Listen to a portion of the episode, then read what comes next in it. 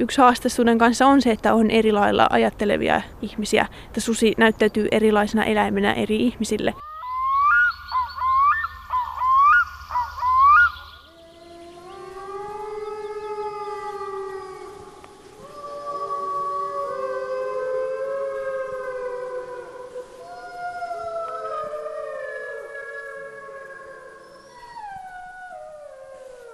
Suden kohdatessa ihmisen se väistyy kuin varjo. Voit kuulla sen äänen ja tavoitella sitä yhtä turhaan kuin tuulen huminaa. Mutta vain erämaissa, missä sillä on varma toimeentulo, eikä nälkä sitä kiusaa. Kertoo suuri nisäkäskirja vuodelta 1956. Lainaus löytyy yhtenä monista turkulaisen Heta Lähdismäen tuoreesta väitöskirjasta Susien paikat, ihminen ja susi 1900-luvun Suomessa. Hän kirjoittaa kirjan alussa. Tämän tutkimuksen tavoitteena on ollut ymmärtää menneisyyden ihmisiä ja susia. Tutkimusta on motivoinut halu ymmärtää myös tämän päivän susisuhdetta ja tuoda nykypäivän keskusteluun lisää historiatietoisuutta. Nykyään käytävä susikeskustelu on hyvin historiatonta. Väitöskirjaa selaillessa huomaa, että paljon viimeiseen sataan vuoteen mahtuukin. Se on suden matka suojeluksi lajiksi, yleinen mielipide, yhä suurempi määrä ihmisiä alkaa ajatella susien kuuluvan Suomeen. Mutta eivät tietenkään kaikki. Historia on täynnä monia erilaisia ääniä ja ristiriitaisia susikuvia. Ja monet ihmisten elämään kuuluvat muutkin haasteet ja huolet heijastuvat myös susiin. On jännittävää lueskella väitöskirjasta löytyviä lehtiartikkeleita ja erilaisia susiin liittyviä ajatuksia. Joissain kirjoituksissa pohditaan myös sitä, miksi sudet tulevat jonnekin. Ovatko ne nälkäisiä talvella, huonohampaisia, laumasta erotettuja nuoria. Tällaista suden näkökulmaa asioihin ollaan kulttuurihistoriassakin Heta Lähdesmäen mukaan viime aikoina yritetty ottaa huomioon. Sen mukaan, mitä viimeisin tieto niiden käyttäytymisestä, aisteista tai elintavoista kertoo. Me tapaamme pian tammikuisen väitöstilaisuuden jälkeen Helsingissä ja lähdemme keskuspuistoon talviselle kävelylle juttelemaan susista suomalaisten mielissä. Jotenkin varmaan susi on kuitenkin aiheena aina ajankohtainen ja joka, jotain siinä kiehto siinä suhteen niin kuin haastavuudessa. Se, että ihminen ja susi, että ne ei ikään kuin täydellisesti tule toimeen, vaan että siinä on jotain, joka hiertää. Ja se on mun mielestä kiinnostavaa ja kertoo esimerkiksi meistä ihmisistä paljon, että on, jos on joku toinen luontokappale, jonka kanssa sitten me ei niin kuin ihan täydellisesti tulla toimeen, niin mun mielestä se kiinnosti ja veti mukaan tähän susiaiheeseen. Ja jotenkin se ihmisen eläinsuhde, mun mielestä se on semmoinen yksi perimmäisiä suhteita, että päästään tosi syvälle ihmisyyteen. Sä oot tutkinut erityisesti 1900-luvun tätä susisuhdetta ja susien paikkoja, mutta tiedätkö yleensä, että kuinka varhaisia tietoja meillä on susitietoja täältä? Kirjallisia aineistoja, ensimmäisiä lakeja, niin niitä on muistaakseni 1600-luvulta ainakin, missä sitten petoeläimet mainitaan. Mutta sitten on, on jotain luulöytöjä ja on sellainen käsitys, että sudetkin olisi tänne nykyisen Suomen alueelle tullut viimeisimmän jääkauden jälkeen sitten viimeistään, että samoihin aikoihin kuin ihmiset, mutta niistä sitten tietysti on niin kuin vähemmän sitä aineistoa.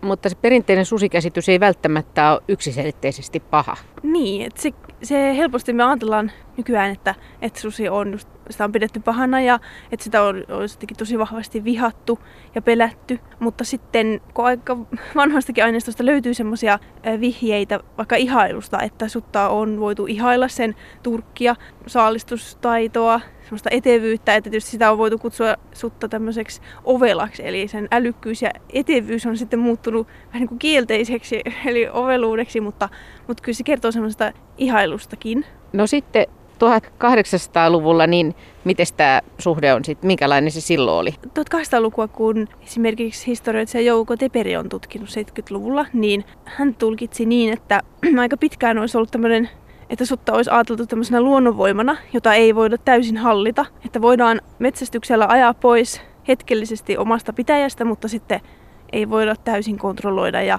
ihmiset olisi ollut vähän niin kuin haluttomiakin osallistumaan näihin pakollisiin sudenjahteihin että susi on, on ollut vahinkoeläimeksi luokiteltu ja ei, ei ole arvostettu susien tekoja, mutta vähän niin kuin sit luovutettu sen kanssa. Mutta sitten kun 1200-luvulla tapahtui eri puolilla Suomea, muun muassa Turussa, vuosisadan lopulla näitä tämmöisiä lastensurmatapauksia, niin sitten ne esitetään tämmöisenä vähän niin kuin käänteen tekevänä hetkinä, jolloin se suhtautuminen muuttuu niin, että nyt susista halutaan, halutaan päästä eroon ja lähdetään voimaperäisesti jahtaamaan niitä. Ja siinä vaikuttaa myös tämmöiset niin kuin asetekniikan kehittyminen, se opitaan uusia metsästystapoja, jotka on paljon parempia tai tuloksekkaampia. Ja tiedetään, että 1800-luvun lopulle tultaessa niin se susikanta romahtaa. Että aiemmin on arvioitu, että susi olisi voinut olla yli tuhat 1400 yksilöä Suomessa, se susikanta isoimmillaan, mutta sitten, sitten se kanta romahtaa mon, monen tekijän summana, mutta iso tekijä on ollut se ihmisperäinen metsästys. Niin se oli se 1880, kun oli näitä, se oli hyvin paikallinen ilmeisesti vai se lapsisurmajuttu? Joo, silloin Tur- Turun seudulla ja voi ajatella, että se on vaikuttanut edelleenkin meidän tämmöisessä, en tiedä voiko sanoa semmoisessa kollektiivisessa muistissa, mutta että niihin palataan ja just näitä Turun seudun tapauksia muistellaan, koska ne on niin tämmöinen viimeisin kerta, kun tiettävästi olisi susi ihmisen tappanut Suomessa ja ne on semmoinen, mikä vaikuttaa edelleenkin. Mutta se on kiinnostavaa, että on 1900-luvulla myös herännyt tämmöisiä kriittisiäkin äänensävyjä, että ollaan pohdittu sitä, että, että tapahtuuko tosiaan kaikki nämä suden niskan laitettu tapaukset, että voidaan, voidaan just vähän kritisoida sitä suden tappajamainetta ja miettiä, että ehkä me on tämmöinen niin kuin jaettu, vielä tutkimaton semmoinen ajatus, että, että olisi vaikka henkirikoksia sitten laitettu suden, suden kontolle tai sitten sanottu, että susi vei. Mutta tämä ei ole mitenkään hirveästi tutkittu Suomessa. Ja sitä voi varmaan tosi vaikea tutkia, miten, mutta, mutta se on myös kiinnostavaa, että, on, että se ei ole välttämättä ihan täysin kaikkien jakama käsitys, että nämä kaikki suden nimiin laitetut ihmisten kuolemat olisi sitten susien tekemiä. Ja sitä ehkä sitten, miten tarkkaan sitä voi ikinä selvittää. Että ehkä itseä tutkijana kiinnostaa just se, että miten, miten ne tapaukset elää vieläkin meidän muistoissa tai mediassa nostetaan esiin ja ihmiset muistelee niitä tapauksia vieläkin.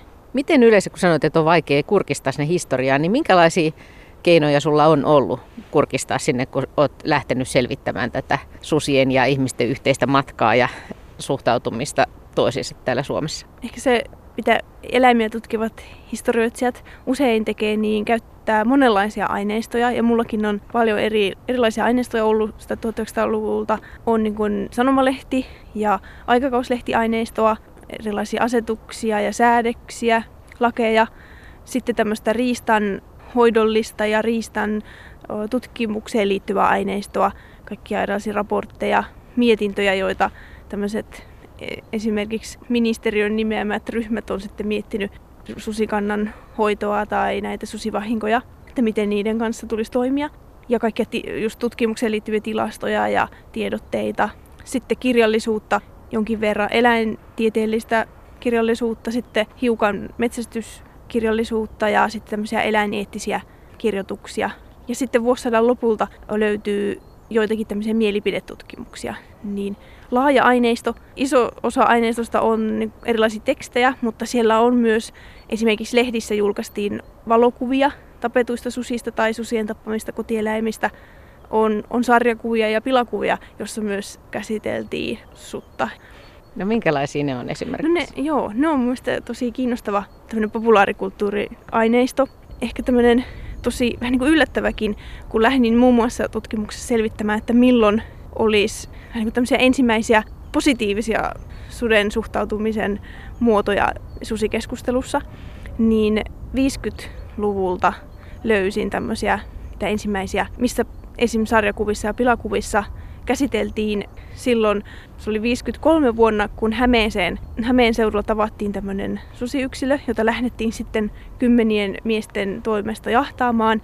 Ja lehdissä otettiin kantaa näihin jahteihin ja mä oon tulkinnut, että vähän tämmöinen ikään kuin kriittisestikin niitä jahteja sitten kommentoitiin vähän niin kuin ylimitotetuiksi ja näissä sarjakuvissa ja pilakuvissa oli vähän tämmöistä, että ne ihmiset esitettiin petomaisina ja kuvattiin tälleen sotatamiineihin varustautuneena ja just kommentoitiin sitä, että yhtä sutta vastaan kymmeniä ihmisiä, eli että tämä tilanne oli vähän tämmöinen yli, ylimitotettu, niin se, ne oli kiinnostava löytää tämmöisiä ensimmäisiä niin kuin suden suden puolelle jopa meneviä näkemyksiä susikeskustelussa.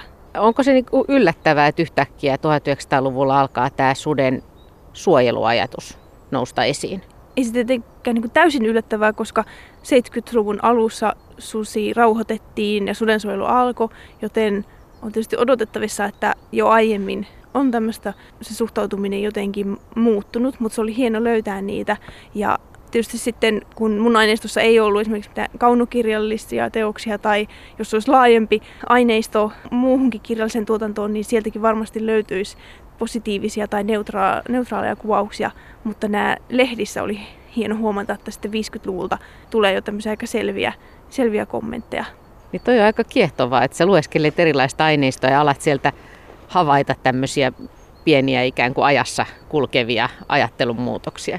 Joo, ja sekin, sekin oli hieno huomata, että jo aiemmin esimerkiksi 40-luvun lopulla, kun Lapissa tavattiin paljon susia ja tuli paljon porovahinkoja, niin silloinkin saattoi ihmiset lehdissä kirjoittaa tänne pakinoitsijakin pohti jotenkin, että tässä nyt jotenkin susikin joutuu tämmöisen vähän sotatoimien kaltaisen kohtelun kohteeksi, ikään kuin miettiä vähän sitä suden näkökulmasta, vaikka siinäkin kirjoituksessa todettiin, että on hyvä, että saadaan ne sudet tapettua, mutta hiukan voitiin jo aiemmin niin kuin pohtia sitä, että mitä, mitä se metsästys ja suden jahtaaminen tarkoittaa suden näkökulmasta. Entäs ne valokuvat, niin minkälaisia valokuvia löysit? Ehkä voisi karkeasti jakaa ne kahteen ryhmään. Oli näitä tämmöisiä trofeevalokuvia, missä kuollut susi esitellään metsästäjien keskellä. Ja sitten toisenlainen ryhmä valokuvia oli valokuvat susien tappamista kotieläimistä. Ja niitä sitten sanomalehdissä ja aikakauslehdissä julkaistiin. Ja nekin kiinnostavasti molemmat kertoo. Ne kertoo susien sijoittumisesta, siitä, että minne sudet on, on 1900-luvulla tulleet ja missä ne on eläneet. Ja susien teoista, ne kertoo sitä susien ravinnon hankinnasta, siitä mitä se on tarkoittanut sitten tietysti aina kyseiselle kotieläinyksilölle, mutta myös ihmisille. Ja sitten nämä trofeevalokuvat kertoo myös siitä, että ihmisille on ollut tärkeää yrittää vaikuttaa siihen suden paikkaan ja suden sijaintiin ja on haluttu sitten uutisoida siitä, että nyt, nyt se susi on saatu tapettua.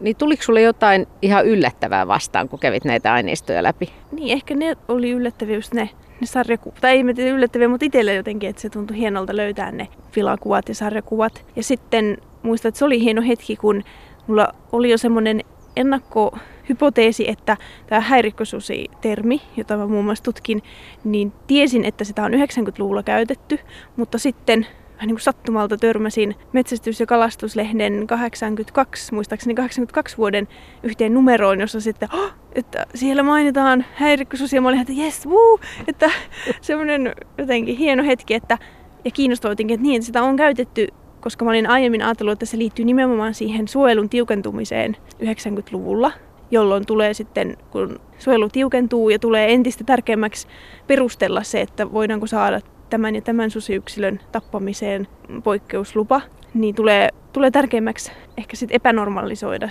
jonkun tietyn suden toimintaa ja sillä lailla oikeuttaa se tappamisluvan saaminen. Niin oli kiinnostavaa löytää, että kyllä sitä termiä on käytetty vielä jo 80-luvulla ja voi olla, että aiemminkin, mutta en, en itse vaan törmännyt siihen. Niin se hiukan muutti sitä omaa tulkintaa, mutta sekin oli kanssa semmoinen hieno, hie, hienoja hetkiä, kun huomasi, että 1900-luvun alkupuolella näissä eläintieteellisissä tietokirjoissa ja sanomalehdissäkin aika paljonkin uutisoitiin siitä, että sudet vierailee ihmisten lähellä. Mutta sitten esimerkiksi niissä eläintieteellisissä kirjoissa se kuvattiin jotenkin mun tulkinnan mukaan aika normaaliseksi asiaksi, tämmöiseksi tavalliseksi asiantilaksi, että kerrottiin, että sudet elää jossain kaukaisissa metsissä tai soilla, mutta talvisin niillä on tapana tulla ihmisen lähelle. Ja sanomalehdissäkin, kun kerrottiin susihavainnoista, niin useimmiten siinä vuosisadan alulla todettiin vaan se, että sutta oli nähnyt. Voitiin sanoa, että susi on roh, että oli rohkea yksilö, kun se oli uskaltanut tulla ihmisen lähelle, mutta sitä ei sen enemmän epänormalisoitu sitä käyttäytymistä. Ja sitten kun aikaa kuluu, niin se rohkea susi muuttuukin ensin röyhkeäksi ja sitten vuosisadan lopulla häiriköksi. Tänä päivänä tuntuu, että, että helposti on, on hyvin kahtalaisia mielipiteitä, joko että hyvin vahvasti suden suojelun kannalla tai sitten, että kaikki petoeläimet on ongelmia, niin onko tämä ajattelu ollut jo pitkään vai onko se jotenkin nyt tämän ajan ajattelua? No se kun katsoo niitä 1900-luvun aineistoja, niin sieltä oli kiinnostava huomata, että esimerkiksi metsästäjät oli ensimmäisten joukossa ajamassa sudensuojelua tai esittämässä omissa lehdissä esimerkiksi niin toivetta siitä, että pedot ja sudet ei kuoli sukupuuttoon. Ja se oli kiinnostava huomata, että ihmiset oli vähän niin kuin, saattoi kuulua mo- molempiinkin ryhmiin. Että saattoi olla su- sudensuojelijoita, jotka oli metsästäjiä. Ja metsästykseen hän on liittynyt jo kauan sellainen ajatus siitä, että metsästäjä, tämmöinen riistanhoitaja on myös luonnon suojelija.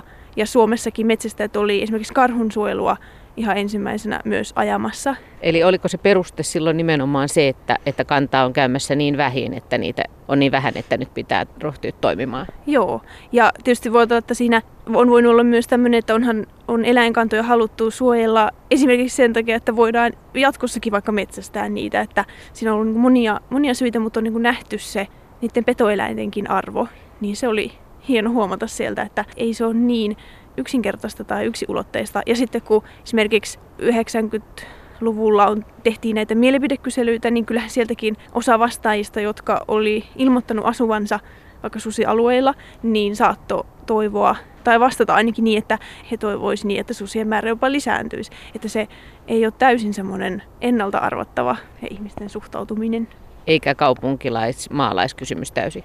Ei, että just oliko yhdessä tämmöisessä kyselyssäkin, niin kaupunkilaisetkin oli saattanut pelätä susia.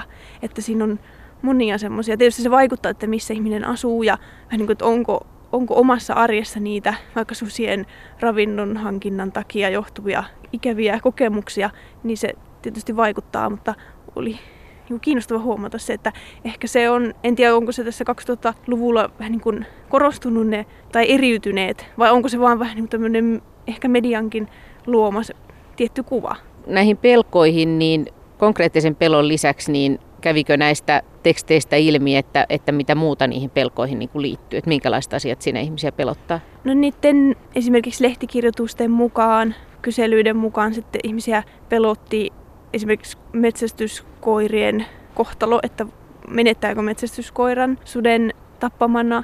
Sitten pelättiin lasten puolesta ja aikuisetkin aina aika ajoin sitten vaikutti pelkävä ja sitten pelkokin vaikutti ihmisten käyttäytymiseen. Et toisaalta se voi että se oli sellainen niin rajoittava tunne, mutta sitten se oli huomasi, että se on myös niin kuin uutta luova tunne. Että 90-luvulla esimerkiksi kehiteltiin tämmöisiä metsästyskoiria suojaavia pippuriliivejä, joita en sitten tiedä, miten tehokkaita ne oli, mutta sekin kertoo tämmöisestä, että yritetään jotenkin toimia toisin sen pelon tai uhan takia. Ja sitten myös 90-luvulla rakenne, alettiin siitä lähtien rakentaa tämmöisiä susiaitoja lammasfarmeille ja erilaista tämmöistä käyttäytymistä. Ja jo aiemmin, esimerkiksi 60-luvulla, kun itärajan takaa tuli paljon susia Suomen puolelle, niin sitten muutettiin hiukan näitä tämmöisiä laidun käyttäytymistä, otettiin eläimiä sisälle suojaan. Eli pelko myös tämmöisenä niin käyttöstä tai uutta luovana tunteena tulee esiin siellä. Niin kuin väitöskirjassa viittasit siihenkin, että myöskin tämä rajan takaa tulevat sudet, niin niihin liittyy ehkä mahdollisesti muuta rajan takaa tulevaa uhkaa. Joo, siinä näkyy tämmöinen kulttuurihistoriallinen merkitys, että Venäjä ja Neuvostoliitto on nähty monenlaisena uhkana ja siihen, että sieltä rajan takaa tulee susia, niin varmasti sitten liitettiin näitä tämmöisiä muita pelkoja ja jotenkin suhtauduttiin niihin susiinkin tämmöisenä tunkeilijoina venäläisenä ja se varmasti se, että se mistä, mistä päin ne tuli, niin lisäsi jotenkin sitä niiden epämieluisuutta.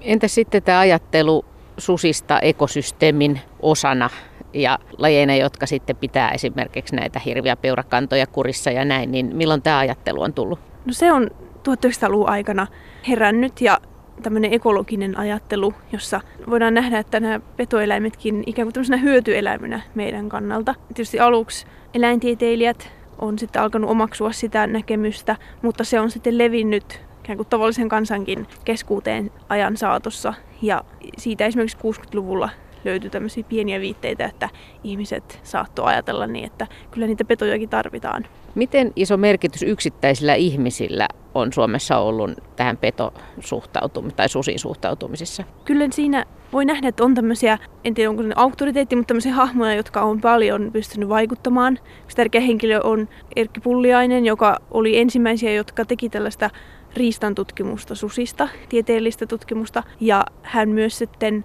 oli sitten tämmöinen aika suorasanainen susien puolustajakin, että kirjoitti lehtiin mielipiteitä ja omissa teoksissaan otti kantaa myös susien puolesta. Ja voi ajatella, että tämmöiset henkilöt, sitten esimerkiksi Leena Vilkka vuosisadan lopulla tämmöisenä eläineetikkona nosti esiin ja kirjoitti näistä suden oikeudesta elämään Suomessa. Että kyllä voi löytää tämmöisiä tiettyjä henkilöitä metsästäjienkin keskuudessa, kun näissä tämmöisissä metsästyslehdissä niin jotkut metsästäjät kirjoitti susien puolesta, niin voi ajatella, että niilläkin on sitten ollut, voinut olla iso merkityskin.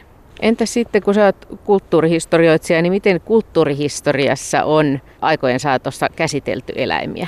Monella tapaa. Ehkä voi ajatella, että aluksi historian, kaikessa historian tutkimuksessa eläimet on ollut ehkä tämmöisenä niin kuin lukuina ja tuotantoyksikköinä vähän niin kuin ihmisen toiminnan takana. Ja sitten 80-90-luvulle ajoittuu tämmöinen eläinkäänne, joka historian tutkimuksessakin saa tutkijat kiinnostumaan eläimistä. Pohditaan sitä ihmisten eläinasenteita, mutta myös sitä kanssakäymistä. Ja sitten viime aikoina on, on niin kuin mietitty sitä niin kuin eläinten toimijuutta, miten eläimet meihin vaikuttaa ja kaikkiin muihinkin olentoihin. Ja sitten ehkä tämmöisenä uusimpana kiinnostuksen kohteena on miettiä eläinten näkökulmaa, ottaa eläimet huomioon semmoisena, miten ehkä eläintieteilijät on pidemmän aikaa miettinyt eläimiä tämmöisenä tuntevina, tietoisina olentoina, niin sekin näkyy nykyään historian tutkimuksessakin. Se onkin aika haastavaa. Miten sä oot tätä puolta lähestynyt?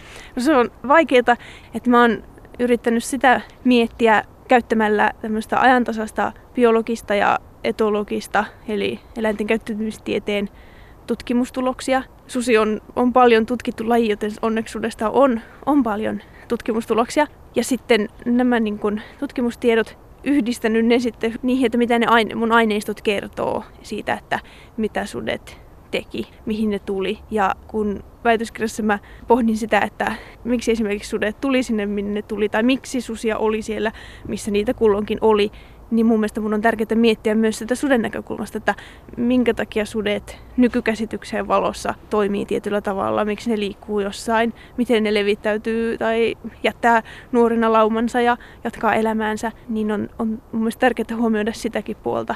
Luuletko että onko nykyaikana sitä vaaraa, että jollain ihmisillä on sitten ihan hävinnyt kokonaan tämä petopuolisudesta, että tämä on jotenkin disneystynyt tai, tai muuttunut jotenkin semmoiseksi niin sanotusti hampaattomaksi. Mä nyt muistelen, että yksi mun työkaveri kertoi joskus, että heidän lehdessään niin oli uutinen, että susi raateli hirven.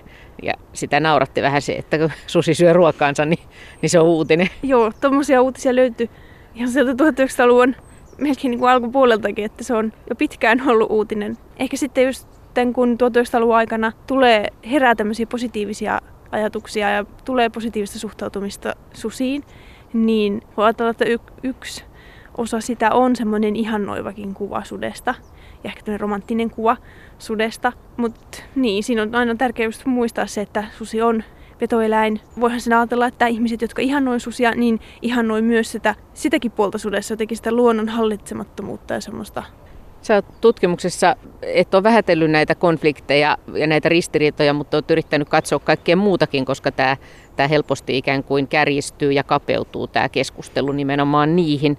Onko sun helppo niin kuin ikään kuin nähdä molempia puolia tai, tai pysyä jotenkin omassa ajattelussa neutraalina?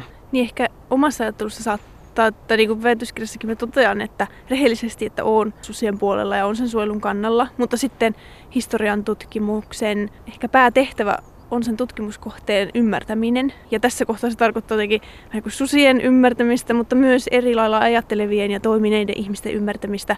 Ja mä oon halunnut huomioida jotenkin sen, että kun niistä mun tarkastelemista lähteistäkin niin kuuluu erilaisten ihmisten ääni, niin tuoda esiin sen. Yksi haaste kanssa on se, että on eri lailla ajattelevia ihmisiä, että susi näyttäytyy erilaisena eläimenä eri ihmisille, niin se mun mielestä pitää huomioida tutkimuksessakin. Et toisaalta just halu, ikään kuin, että halutaan suojella, ihanoidakin luontoa ja petoeläimiä. Jotenkin halutaan myös hallita sitä luontoa ja hallita sitä sutta ja toivottaisiin, että se käyttäytyisi tietyllä tavalla. Ja sitten, koska se on vi- villieläin tai luonnonvarainen eläin, niin se ei aina toimi niin kuin me toivotaan. Suhtautuminen luontoonkin on sitten ehkä muuttunut niin, että ajatellaan eläimiä tämmöisenä hallittavina kantoina ja se hallintakin voi nähdä, että se on niin kuin hyvässä ja pahassa, että siinä on sitä, että halutaan suojella niitä kantoja ja pitää jotenkin elinvoimaisina, mutta sitten myös halutaan, haluttaisiin, että ne sudet pysyisivät vaikka poissa ihmisten läheltä. Sulla on nyt Heta Lähdesmäki väitöstilaisuus ohi. Onneksi olkoon. Minkälaista palautetta on tullut? Että tämä aihe on nimittäin sellainen, että tämä voi ehkä herättää aika kiivaitakin tunteita. Tähän mennessä on tullut paljon hyvää palautetta ja myös, niin, kyllä se herättää monenlaisia tunteita, mutta en tiedä, onko sitten, että onko onnistunut sitten esittämään sen menneisyyden ja susisuhteen, ihmisen suden suhteen sitten tarpeeksi moniäänisenä, jolloin ehkä sitten myös ne ihmiset, jotka tänä päivänä vaikka vastustaa susien läsnäoloa ihmisen lähellä, niin toivottavasti hekin sit saa jotain tästä tutkimuksesta. Ainakin voi ymmärtää vaikka niitä, niiden käsitteiden historiaa. Niin minkä takia tämmöinen tutkimus on tärkeää? Niin, ehkä kaikissa asioissa, mutta myös tällaisessa eläinsuhteessa, luontosuhteessa, niin, niin menneisyys, se, että me ymmärretään ja tiedetään menneisyydestä, niin se auttaa meitä ymmärtämään, että miksi me tänä päivänä suhtaudutaan tietyllä lailla esimerkiksi just suteen tai luontoon laajemmin. Auttaa hahmottamaan ja esimerkiksi nämä käytössä olevat käsitteet häirikkösusi muun muassa, jota mä sitten avaan ja pur- puran tässä tutkimuksessa, niin jotenkin hahmottamaan, että mi- milloin se on syntynyt tai mihin tarkoitukseen ja mistä se kertoo. Että ne ei ole sellaisia käsitteitä, mitkä olisi aina ollut olemassa, vaan, vaan ne on aina sitten jossain hetkessä syntyneitä tai voimistuneita käsityksiä. Me seistään Helsingin keskuspuistossa. Täällä ei susia näy, mutta, mutta on täällä varmaan joskus joku susi tästäkin tepsutellut. 1800-luvulta ainakin löytyy semmoisia lehtikirjoituksia susihavainnoista Helsingissäkin ja 1900-luvulla Uudellamaalla eri puolilla nähtiin susia. Ootko sä itse nähnyt sutta? No, mä en ole nähnyt koskaan sutta. Muuten kuin eläintarhassa lapsena. En tiedä, että ehkä se on sellainen asia, että se tapahtuu sitten, jos se tapahtuu. Ja sitten kun sä näet suden luonnossa, sitten sulla tulee kaikki tää mieleen. Joo, ja kaikki tunteet ja kaikki tulee hyökyyn päälle ehkä.